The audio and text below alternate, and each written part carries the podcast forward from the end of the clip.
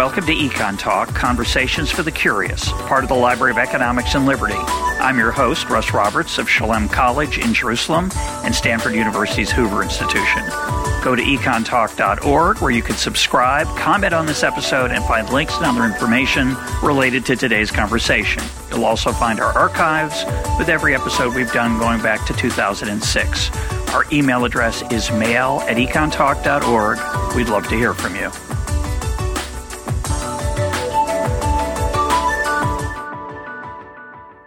Today is December 11th, 2022, and my guest is author and economist Arnold Kling.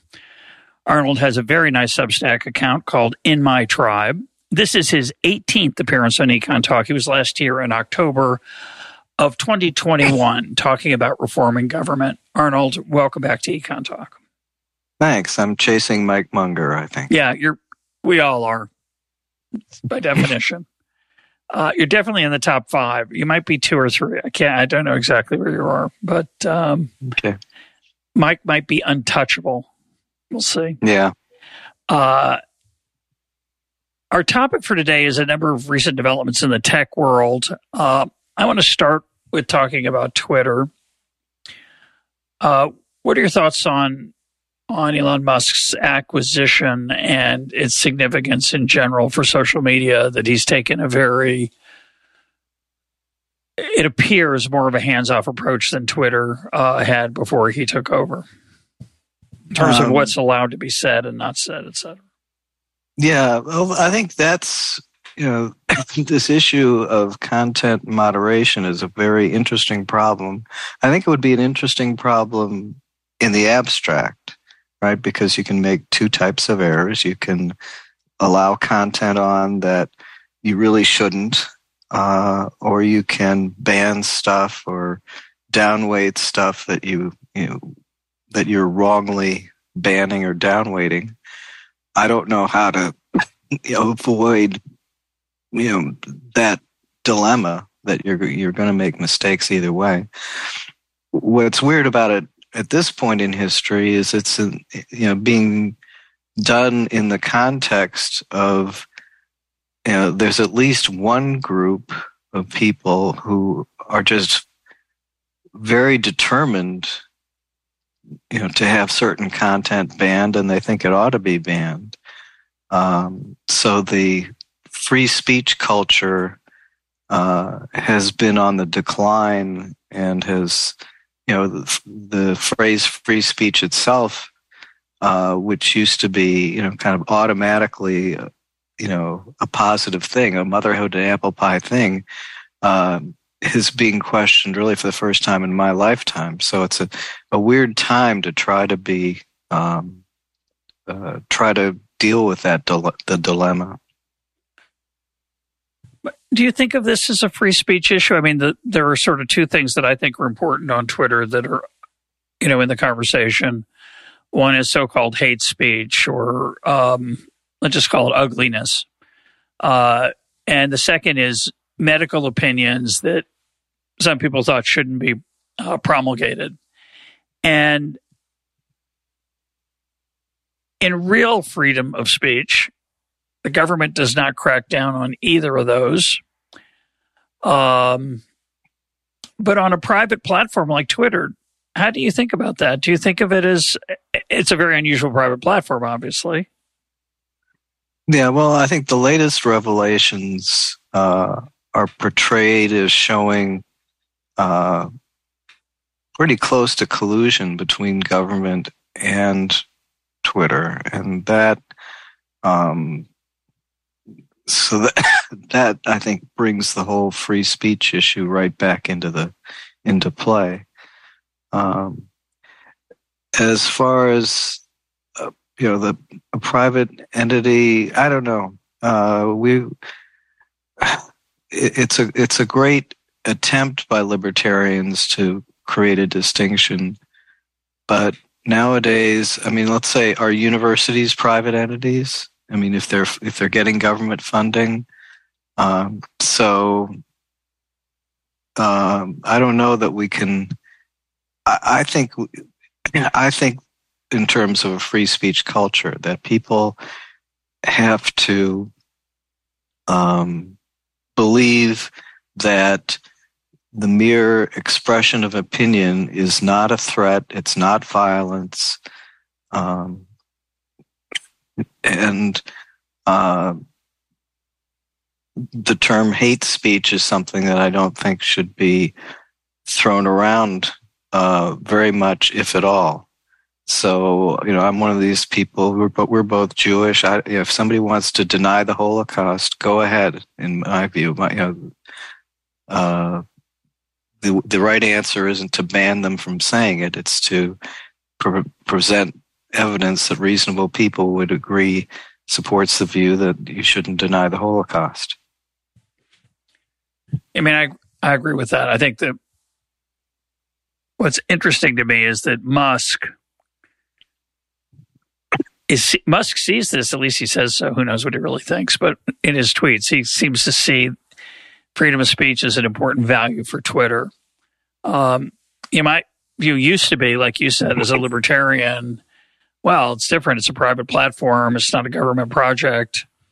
They can do whatever they want. They can ban people on the. We could have a left wing Twitter and a right wing Twitter and a, some other kind of Twitter. The challenge, of course, is that there's really only one Twitter, and it's very hard to have a second or third Twitter. Um, as people on the left are discovering, right?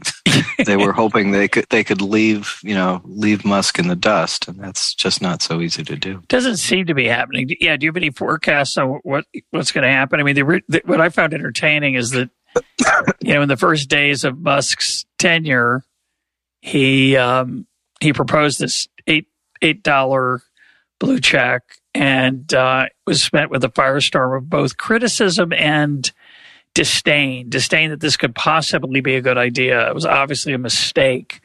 And this view was pro- propagated on Twitter without any knowledge of what it was actually going to be, right? There was no, it wasn't clear yeah. what the, what the actual program he had in mind was.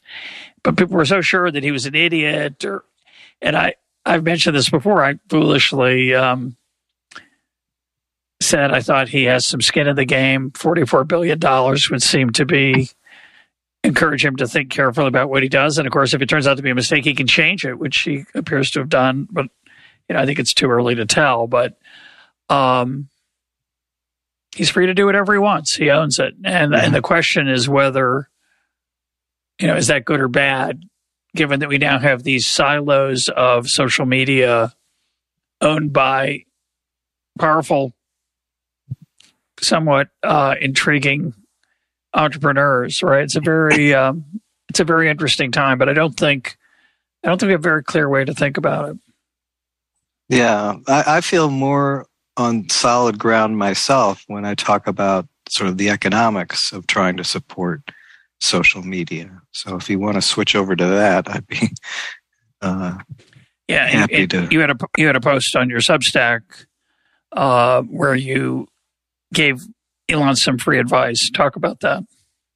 Yeah. So, you know, a problem that's been very acute in the internet, but actually precedes it, is a problem that a lot of uh, things that you want to sell don't have the standard economic textbook uh, it's called a U-shaped average cost curve, where uh, you produce output up to a certain quantity, and the cost average cost is declining, and then you get beyond that point, and average cost is increasing.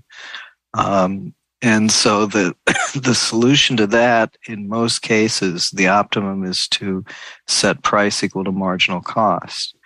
And define that, um, Colonel. What's marginal cost in that? It's the cost of the next unit of producing the next unit. And in that so, U-shaped example, the cost of the next unit might be rising because you have to to produce more and more. You're going to have to draw resources into your firm that are more and more expensive. As you have to, let's say, you have to, you need more land for some agricultural aspect or some yeah. project project, and and the land that's available is scarcer and more valuable than the early land that you used. And therefore, it's going to get more and more expensive to expand. And so prices are going to have to rise as the business gets bigger. Yeah. As uh, somebody once put it, uh, you know, you can't grow all the world's wheat in a single teapot. Um, and you know, so if you have to, like you say, if you have to expand land at some point, the cost of growing wheat is going to be increasing. The the other type of good has very it's it's often called a natural monopoly. It has a very high fixed cost and low marginal cost. So a classic pre-internet example would be a pharmaceutical, where let's say you can produce a pill for pennies, but the fixed cost of getting it developed and tested might be hundreds of millions of dollars. So if you price it at the marginal cost of pennies, you'll never recover the fixed cost. And that problem is very widespread on the internet because the cost of distribution is, you know, approximately zero. Cost of copying is approximately zero. So you've got a lot of goods. Maybe the standard circumstance on the internet is for there to be high fixed cost and low marginal cost. And that's very much true of these social media outfits. In fact, it, it, it's even more extreme than that because, in some sense, the value, the cost of an additional user is negative. You want to have more and more users if you're Facebook. Um, so, um, you know, you just you can't um, you can't get away with charging a marginal cost of zero or negative and, and recover the fix the high fixed cost of developing uh, Facebook or Twitter. And of course, those those platforms have used advertising as their way of dealing with that, right? So right, right, and that's only one mechanism uh, so I go back to the, what I, I guess you could call a classic book, although you know something that comes out around 1999 or 2000. Can you call it classic? Uh, Information Rules by Hal Varian and Carl Shapiro, uh, and they basic they point out sort of all the ways that you can support something with you know high fixed cost, low marginal cost. Advertising is just one of them.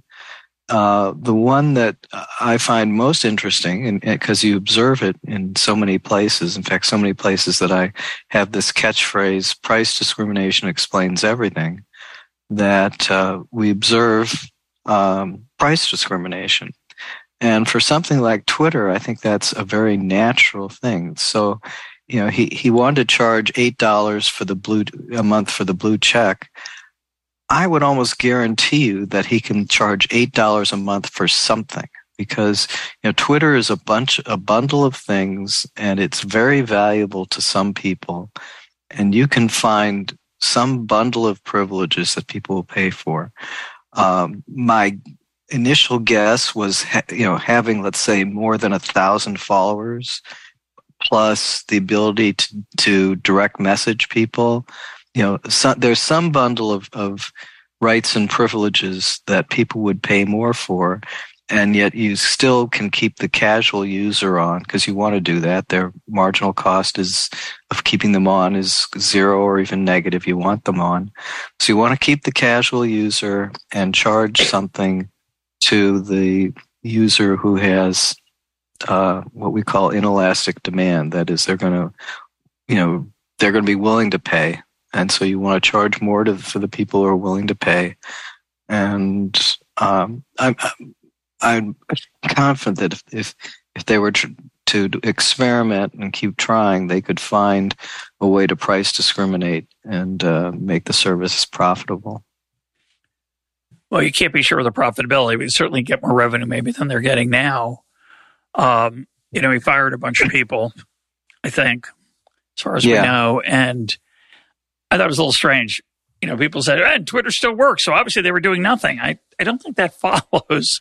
Uh, yeah, I, I, my understanding is that the advertising model on Twitter is, you know, unlike something like Google AdWords, where, you know, it's a turnkey thing. You, you go onto Google, you say, I want to buy, you know, a thousand impressions of the word, you know, Arnold Kling or AP statistics or whatever I, you know, might feel like buying the the AdWords for.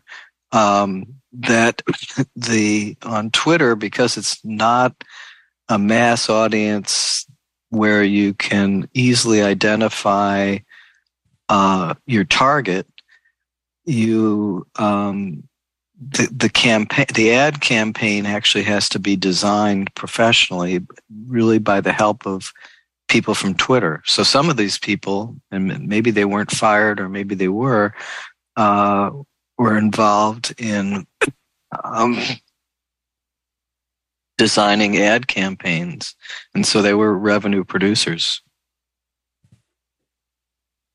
But I find the you know everyone noted this before Elon Musk bought it that the the role of advertising on Twitter is so ineffectual. Um, yeah, you know, I, I get the occasional promoted, is how it's described, post promoted tweet or whatever. Yeah, yeah, and it's never, almost never of interest to me. I never click through. I don't. Yeah. Um, I don't know whether. Yeah, I've I, have i have never liked the advertising model on the internet in general. Um, you know, I, I think, uh, you know, there there are better ways to uh, to try to support content, but somehow the advertising model became the standard thing.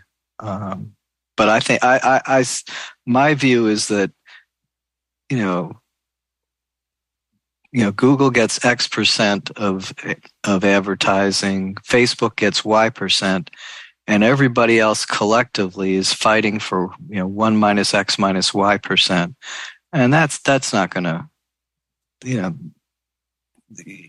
you really shouldn't try to play that game you should try to find some other revenue model yeah well it'll be interesting to see what musk does i you know i see glimmers throughout twitter of, of innovation uh, i was struck by and again i'm not going to judge whether previous ex-employees were productive or not but um, it was a pretty static platform. there wasn't a lot going on there. Um, and I see more innovation in the months that Musk has owned it than, than before. So we'll see. Yeah. Okay. Well, let's move on to um, FTX, the another um, recent exciting event on in the tech world.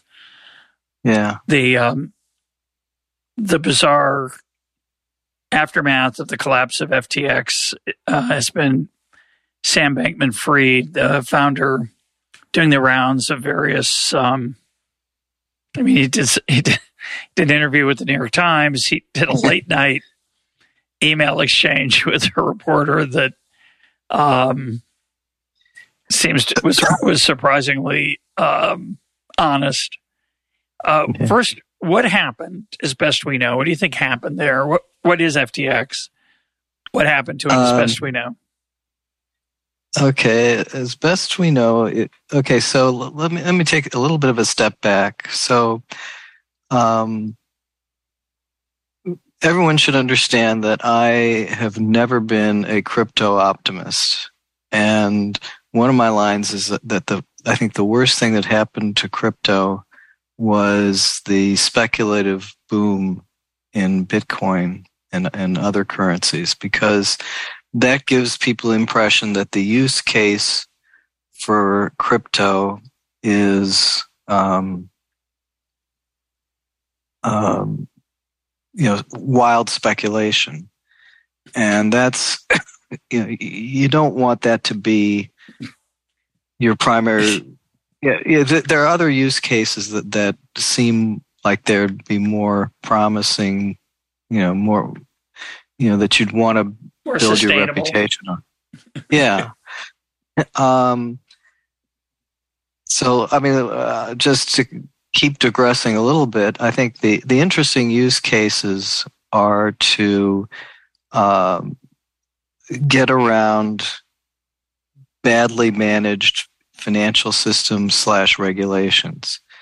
So if you're in Argentina and and let's and, and I'm your your relative living in America and I want to send money to you, Argentina might if I do it above board, Argentina might set an artificial official exchange rate, let's say of two pesos to the dollar, when it really should be five pesos to the dollar, like in, in a free market. So if I send you a remittance, uh, and do it above board, I'm sacrificing, you know, over half of the of the value by transacting at this artificial official exchange rate. So, uh, you know, in that case, Bitcoin becomes, uh, you know, keeping keeping it your remittance outside of the view of the uh, official government, but keeping it with something that can retain more of its value, you know, that's a real use case. So remittances are a real use case. The other is if you have a banking system that just doesn't work. So I think suppose the, the example that I've read supposedly of this is Vietnam, where um, you know you just if you put your money in your bank, that's actually riskier than you know putting it in, in crypto. Uh, and that that could either be because the banks are poorly regulated or because the government doesn't stop inflation or or what have you. So that's kind of a, another use case. But and this gets to my view of it is that all the all these use cases are somewhat adjacent to criminal activity. Um, that is that you're you're getting out of the regulated world, out of the formal world, into the informal world, into the underground economy. Uh, so so you're lying do- down with dogs, so to speak, and you're, you're probably going to wake up with fleas. Um, maybe that's wrong. Um, anyway, but, that's. But to get at the remittance, so, but but but yeah, go ahead. No, go ahead. Finish up. No, you finished. So we had a recent um, episode with Devin Zugel on the use of crypto in Venezuela, which is crazy. Um, and then Marc Andreessen made this point that you know crypto is important because for systems that don't have organized, for countries that don't have good banking systems or reliable banking systems, it's very it's important. But and and I think I've remarked on this program. You know, my daughter is is in London and if I want to send her money, it's a remarkably expensive um, and and and and not easy to do. Um, expensive meaning there's a big chunk taken out by PayPal or whoever it is who's, um, you know, they'll say they don't yeah. charge a fee, but then they, they get you on the exchange rate that they use. Yeah, right. Which I just despise. And the, the the dream is that you know crypto is this relatively frictionless um, digital currency yeah, transfer. Well, I, but if my daughter can't do anything with it, it's not a very good system. yeah, no, no, I, I think, it, you know, if the point is that if the financial system's working well, it, it will at some point figure out an efficient way to do, you know, cross-border money transfers. Uh, you know, there's just there's incentive to do that.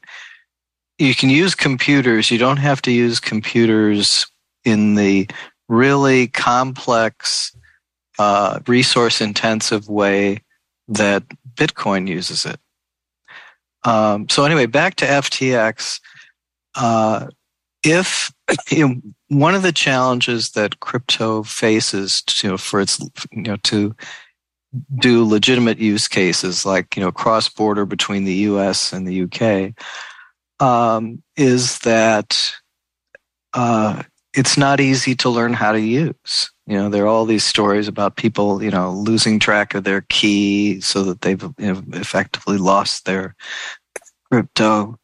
Um, I know people who, you know, say that they're very technically competent, but cannot, you know, don't feel competent to actually own their own crypto. They want so it, this reminds me of the state of the uh, the World Wide Web around 1994, when what was holding back ma- mass adoption was that it was very hard for an individual to figure out how to get uh, get the internet protocols onto their computer.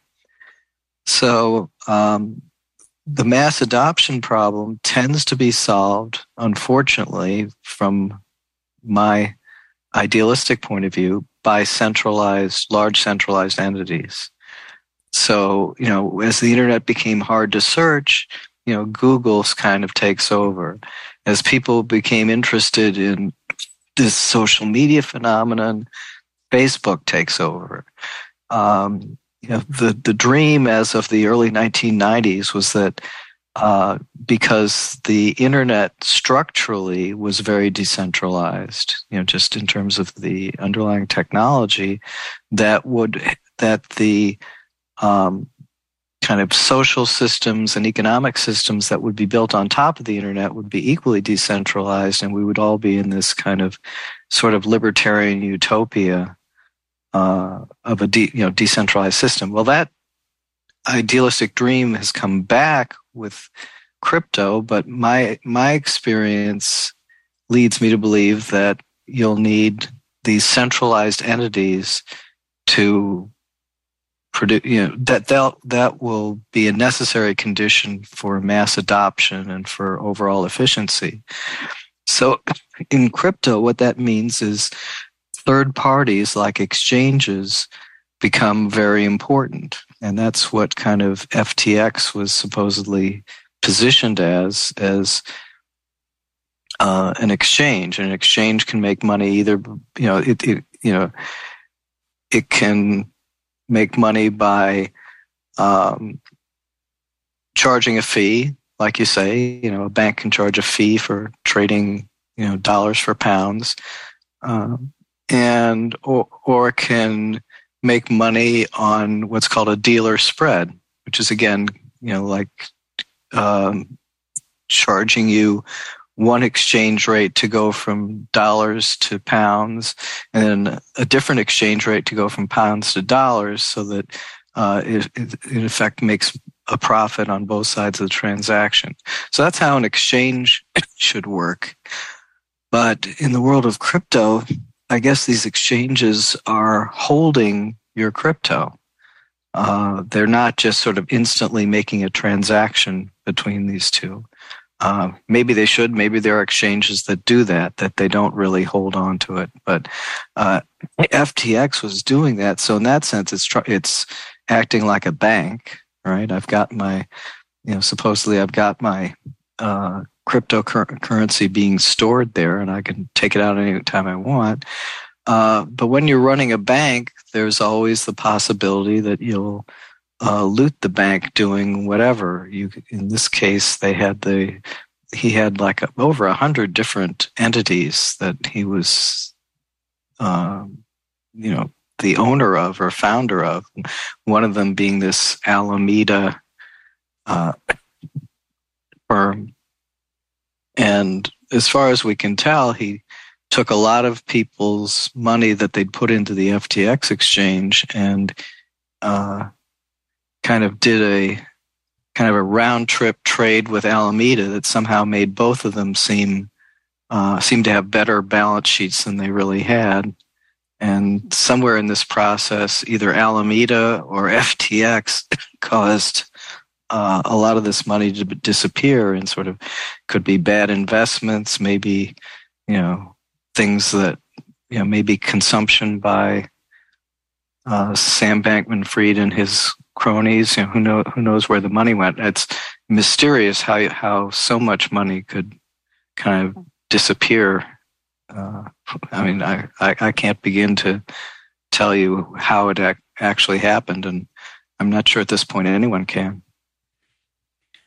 I don't think I don't think we know at this point. Uh, as you said before we started recording, it could be fraud, it could be incompetence. The part that's entertaining about it is um, yeah, uh, you know when you when you mentioned all his you know his you know media tour, some of that could be that he's just addicted to that. You know, he he was a great he he was superb at hyping himself in media terms, or in some sense he's preparing to plead insanity, like you know who would be who would be crazy enough to give a media tour if people are suspecting you of fraud? So i can't you know i, I must be crazy so you know go easy on me. And just as an aside he is of course the funder of a number of effective altruism projects. He is on paper at least in his public pronouncements a um, utilitarian par excellence. And Erik Hoel, um, past econ talk guest, has written about that quite eloquently. We'll put some links up to his essays on this. I don't know whether. Um, I, yeah, I always hated that. I mean, I think part? months ago, the the effective altruism stuff that he was pushing, I thought that that was, you know, that's committing the the sin of believing that you know what's you know how to fix the world. You know, it's the same sin that a um, that a politician, you know, an authoritarian politician commits of saying, you know, my central planning is superior to the market's trial and error. It's really the, the same thing. And I, I kind of called him out on that months ago, said, you know, didn't, just didn't like the guy for that reason. And then the, you know, in his interviews, he's, he's hinted at the possibility that it was just a ruse to gain yeah. credibility. I don't know if that's true. Yeah, uh, he he does seem like a very disturbed individual, and but somehow he's disturbed in such a way that he um, appeals personally to a lot of people. Uh, and the other, th- in, in addition to his to sort of his, you know, personal uh, quote unquote charisma, he threw a lot of money around uh, to people in the media in order to get good publicity, including like supporting their publications, you know, giving them, you know, like a quarter of their funding or what have you. Uh, and you don't know to what extent he bribed individual journalists. The potential for conspiracy theories here, I think, is just huge. Why? I mean, I think what this is. Well, again, we don't know what, to what extent it was deliberate fraud. Um, this guy, uh, I think it's Marc Cohodes, who called out FTX back in October.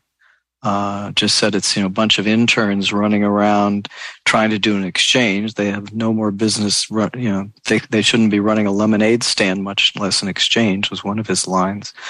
He thinks that one of the uh, main attorneys for Bankman Fried was really running the whole show, and you know, you know, well, you know, so you get the picture that that he was kind of using Bankman Fried as this front man, while he could, uh, where he was deliberately pulling off fraud. So there's all these cons- potential conspiracy theories of the fact that he gave so much money to politicians. Um, and then, you know, was invited to weigh in on regulation.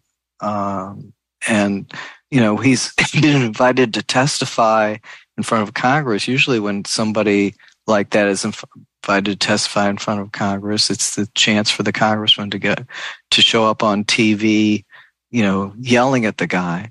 Who knows? Maybe these are all people he's paid for, and he's going to be treated well. When, you know, it's. Uh, I, I think it's sort of the you know, I don't have a specific conspiracy theory, but uh, I guarantee you they're going to be all, you know, th- there are a lot of going to be a lot of plausible conspiracy theories coming out of this.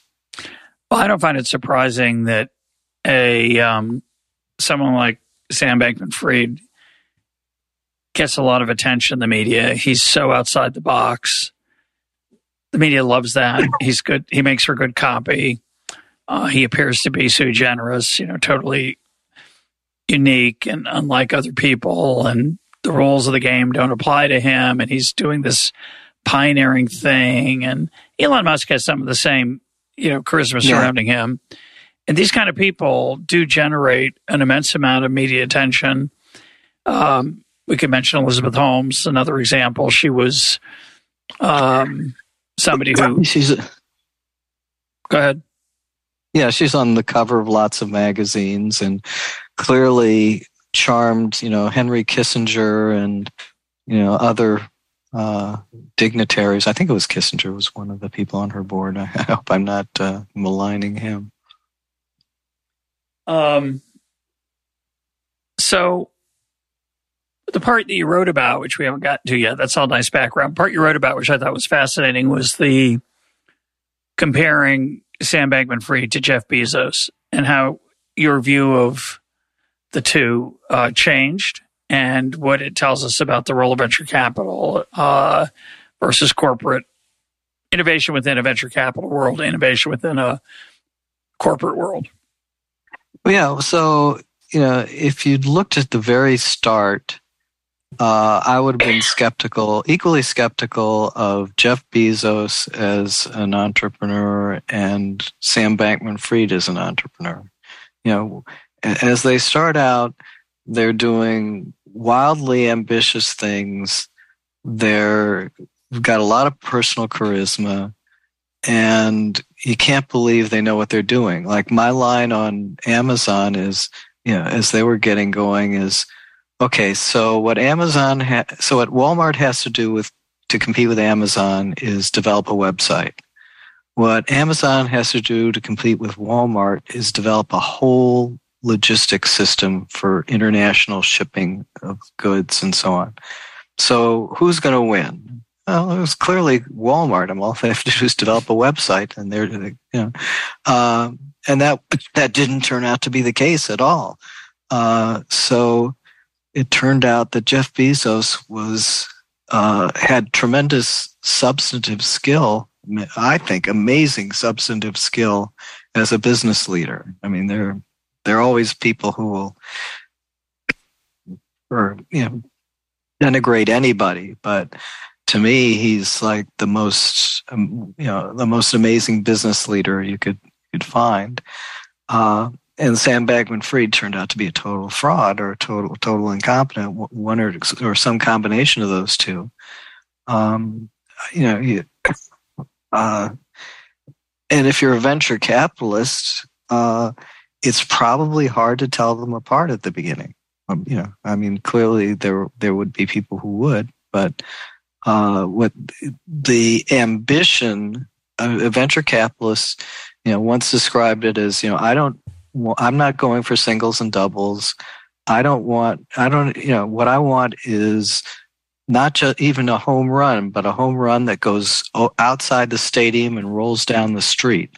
You know, just, you know, the, the, the, you know, for an ordinary investor like you or me, you know, if we're going to put money into a particular stock, which we typically don't, typically buy index funds, but if we're going to do that, sort of, we'd say, well, I really want to avoid losing everything.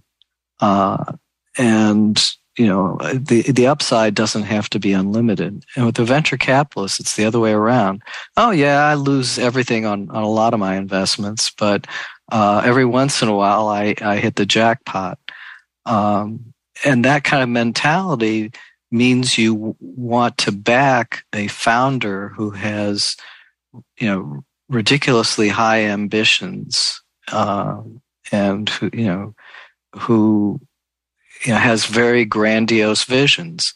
And so, as they're starting out, Sam Bankman Fried has a grandiose vision, or he he promulgates one, and Jeff Bezos gives you a grandiose vision, and you know which one.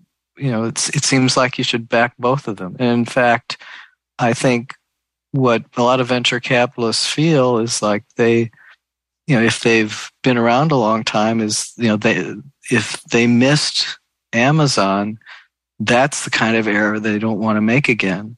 Whereas betting on Sam Bankman Fried is like, okay, made that mistake lost some money, happens all the time. So it's it's a very different perspective than what you and I would have looking at a, an individual investment. It reminds me of Rory Sutherland's observation here on Econ Talk when he said, I thought this was very profound. If you ask a person to hire 10 people,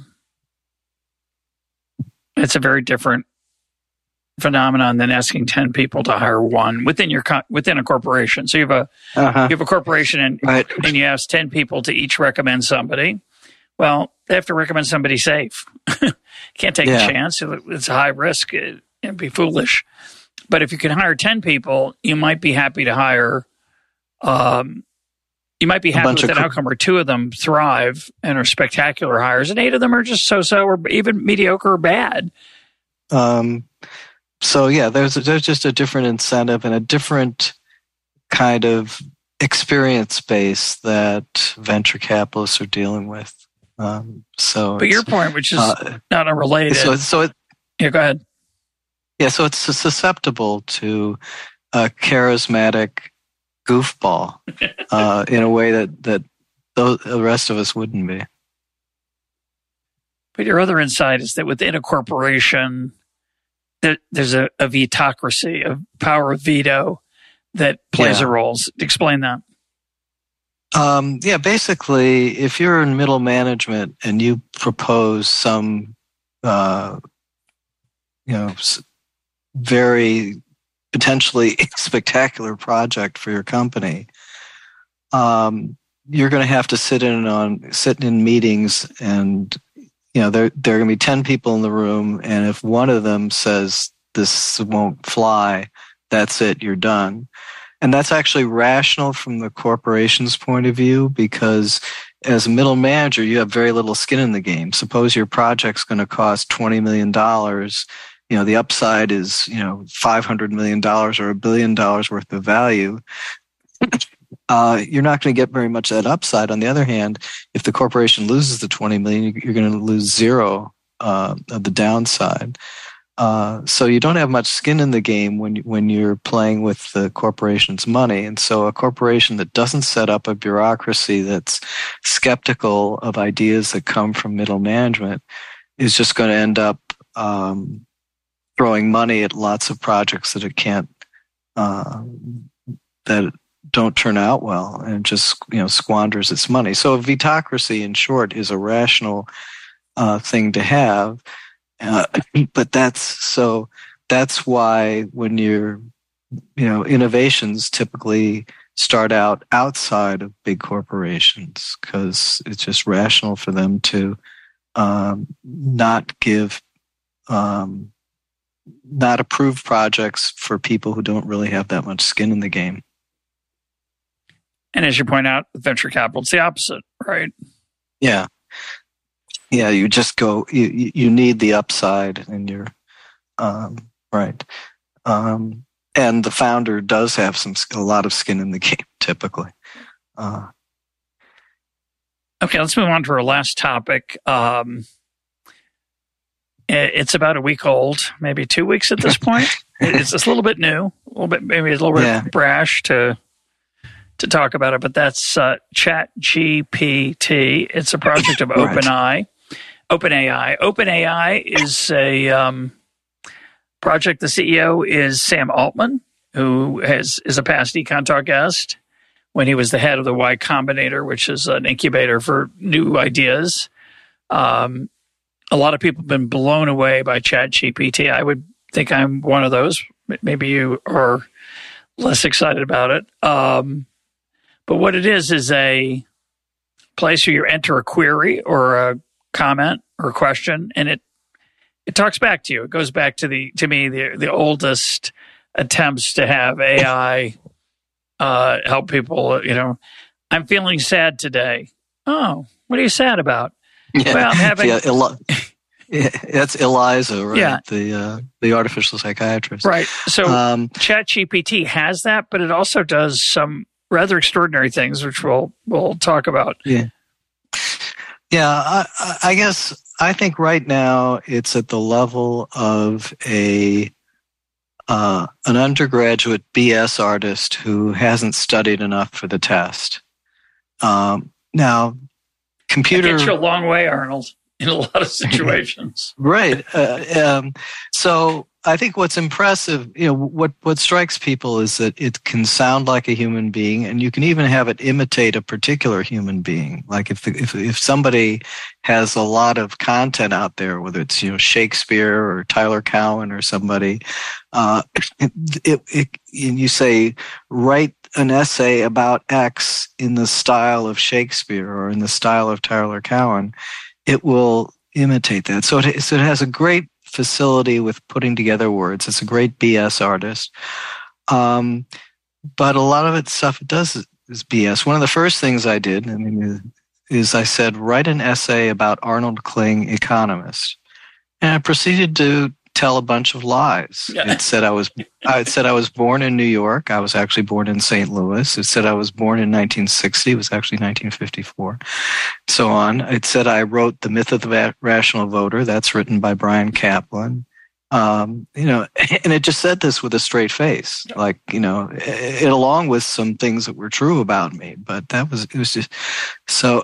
And uh, somebody else described they had it asked for an essay on Thomas Hobbes, and it came back with you know a, something that was a description of the philosophy of John Locke, which is attributed to Thomas Hobbes, even though Locke is you know d- different in some ways, the opposite of Hobbes. So, um, so I get the sense, you know, that it it sort of looks for connections related to the words that you include in your prompt, and then its real skill is assembling them into a a, uh, a good sounding narrative, a narrative that sounds like what what a human would put together um, yeah, it, it may evolve into something different. There's this um, essay, long essay by Gary Marcus, who's a um, a real skeptic of the of the whole method of these sort of neural networks.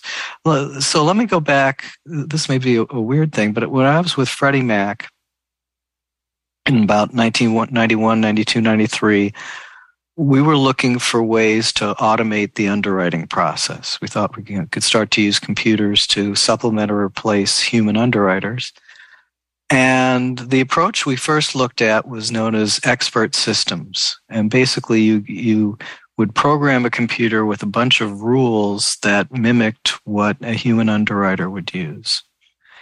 And then at, at one point, we heard a presentation on credit scoring which operates, which which was kind of the an early version of big data, uh, machine learning as we now do it. In that it just said, let's just look for correlations with default. Um, and this wasn't even default on mortgages; it was just default on you know, on credit cards and so on. And they found variables that uh, statistically were important that human underwriters weren't even paying attention to. Uh, one was credit capacity. Like if you have, uh, you know, thirty thousand dollars of unused credit. That is, you've got some, you know, credit cards with, about, you know, let's say three credit cards each with a credit limit of ten thousand dollars, and you're not using any of them. That's a real strong sign that you're not going to default. Uh, conversely, uh, making a lot of inquiries, like if you if you've you know, uh, applied for five credit cards in the last two weeks, that's a real red flag. Well, human underwriters never even knew that. Uh, the computers figured it out. So, you know, long story short, the uh, the statistical based or machine learning type, what we would now call machine learning approach to automating underwriting, won out, and the expert systems lost. And what's happened in AI, I think, has been something similar. But Gary Marcus claims that the you know these sort of purely correlation oriented, statistically oriented forms without any you know domain knowledge entering the picture, uh, we've reached their limit that they're they're not going. You know, his claim is they're not going to get a lot better, and uh, you're going to have to, you know, bring in other other types of learning. And again, my experience would lead me to to believe it's very hard to integrate them. Actually, it's very hard to integrate two different types of learning. Uh, you know, two very different methods without uh, one method hurting the other. Um, just like I think it's in chess, it's become very hard to integrate like a human's decision with the computer's decision. You know, when the computers were first starting to get really good at chess, a human could spot a situation. Well, here's a situation where, uh, based on the layout of the board, the computer's going to make a mistake, so I'm going to override it. Uh, but then you reach reach the point where the the the human override on average ends up worse than not overriding. Um, anyway, so it, it's very uh, it's very hard to integrate two methods of you know two completely different methods of learning, and so we may have reached a point or come close to reaching a point where the the chat GPTs of the world don't get better. Um, That's a little early to tell. It's about a week old. Yeah, it's way way early, way early to tell. so you're more bullish. Well, I'm more impressed with it at its current level. You know, a week and a half into it, um, I asked it something about Adam Smith, and it said, you know, he wrote The Wealth of Nations, but you could also read Edwin Cannan's um, book, An Inquiry into the Nature and Cause of the Wealth of Nations, which is a uh, summarizes the ideas in Smith's book. Well, it doesn't. Canaan, I think, was the editor or whatever, but just a total blunder, like you're talking about. At the same time, somebody sent me. I, I don't know. I think part of the fascinating part of this, you can't tell whether any of these things are legitimate or not. They appear to be written by a person. In fact, it appears to be like there's somebody, you know, like um, in a back room writing these is really good at at, right. at uh, creating text. But somebody asked for me to opine or write about a sandwich, and it started talking about, you know, among other things, all of which were pretty good the how a sandwich is a, an example of the division of labor and specialization, which is something I you know talked about in Econ Talk. One of my favorite episodes, by the way, about Smith and Ricardo. We'll link to it if you haven't heard it. Please, um, please check it out. And I would also add, uh, you should, since we're in the holiday season coming up, should think about Econ Talk swag uh, for your gift giving uh, needs. So we'll put a link up to the Econ Talk swag store, which is at russroberts.info. We don't make any money on it; just covers our costs. But it's a nice way for you to spread the word uh, about Econ Talk. But the part that oppresses me, yes, it's going to make mistakes about who Arnold Kling is. It's not as reliable in many ways as Wikipedia or Google. But the part that's amazing about it is it's really good at at writing in things where it's not having to think deep thoughts. I give the example I'll give you is I, I asked it to write an invitation to a party where I'm afraid the person won't come. It was a brilliant three or four paragraph um, invitation. I did a couple of those. Um, I'm a pretty good email writer. I, have helped a number of people. I'm sure you have too, where I've given them counsel on how to structure an email for a job interview or for a an awkward situation this kind of puts our kind of that kind of skill out of business. And it's a week old or two weeks old. So yeah. I, I think and the obvious example that people are worried about are written assignments that and and the inability to distinguish plagiarism. Uh, that might be good yeah. for education by the way. Maybe we'll have fewer assignments that ask people to write up stuff they can find on the internet. But yeah. No i think the impact of the the most immediate impact I can see is that it will create a big issue of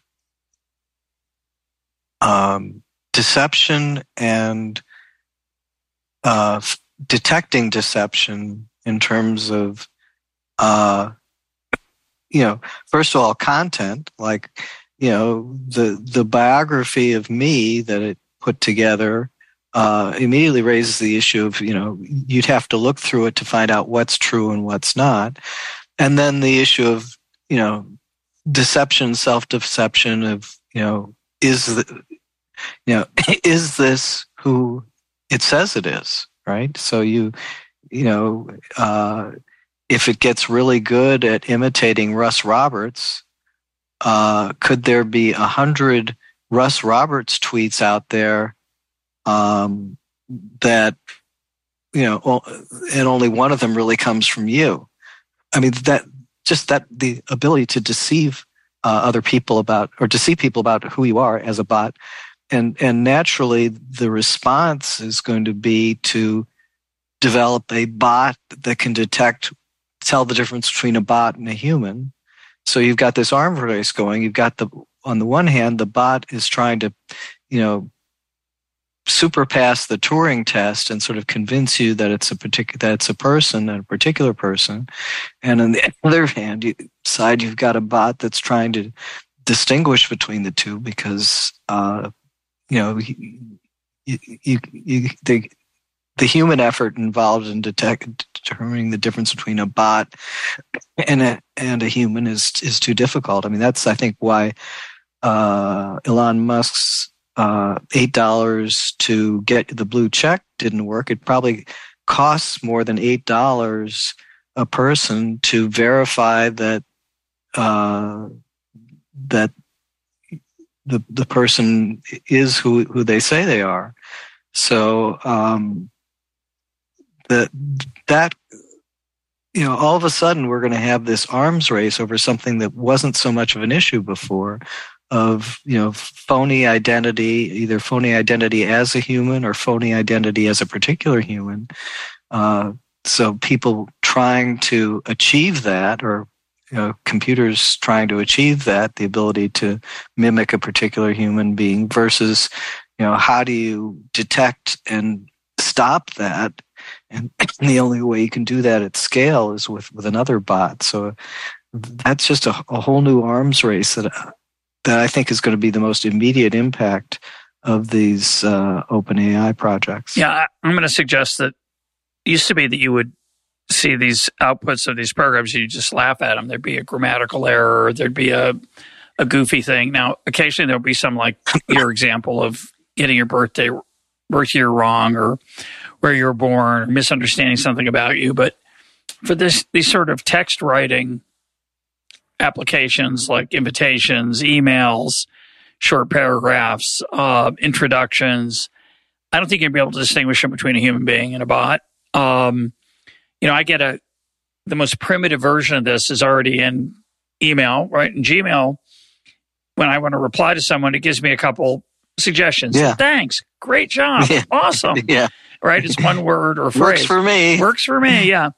and um, this is a whole new level. And and I don't notice when someone responds to me, works for me, that I don't go, oh, I bet that was an Amazon, I bet that was a Gmail uh, response. I just go, okay, it works for him, and I move on, and it's fine. Nothing's yeah. at stake there. There's nothing wrong with getting that kind of help. Uh, there's nothing disturbing about it. If it was in French, you'd say, well, I'm surprised he speaks French. I didn't know that. But these are just the daily things that, that go on. And I think that piece of it is greatly uh, could be greatly life enhancing.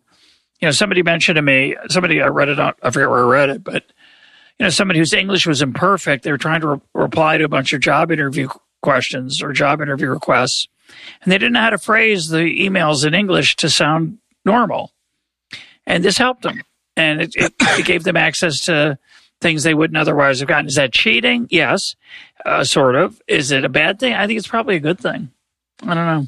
Well, it depends. You know, if if on the job they're going to need to, you know, talk fluently in English with people, it's probably a bad thing. Um, no, I, I mean that's that's going to be it. There are going to be use cases where it's okay, and use cases where it's terrible, and uh, being able to separate the two is going to be really hard. Uh, that's um, no, but I do agree with you. It's it's it's an amazing development. It's amazing how fast it is.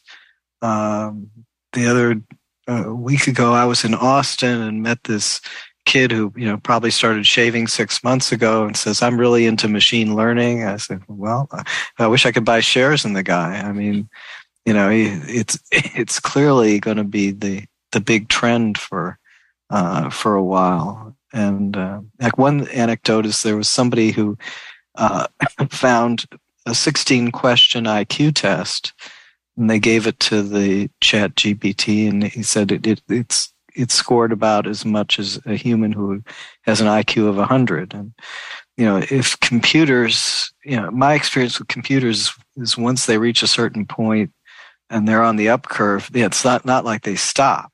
So you know, will it take less than six months for the thing to come back with an, an IQ of 130? Probably. Um, so it's uh, it, uh, watch this space. I'm sure I've said at least one thing discussing it that's going to look idiotic uh, a few months from now.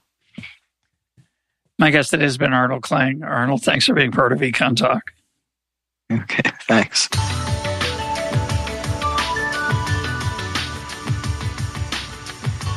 This is Econ Talk, part of the Library of Economics and Liberty. For more Econ Talk, go to econtalk.org, where you can also comment on today's podcast and find links and readings related to today's conversation. The sound engineer for Econ Talk is Rich Goyette. I'm your host, Russ Roberts.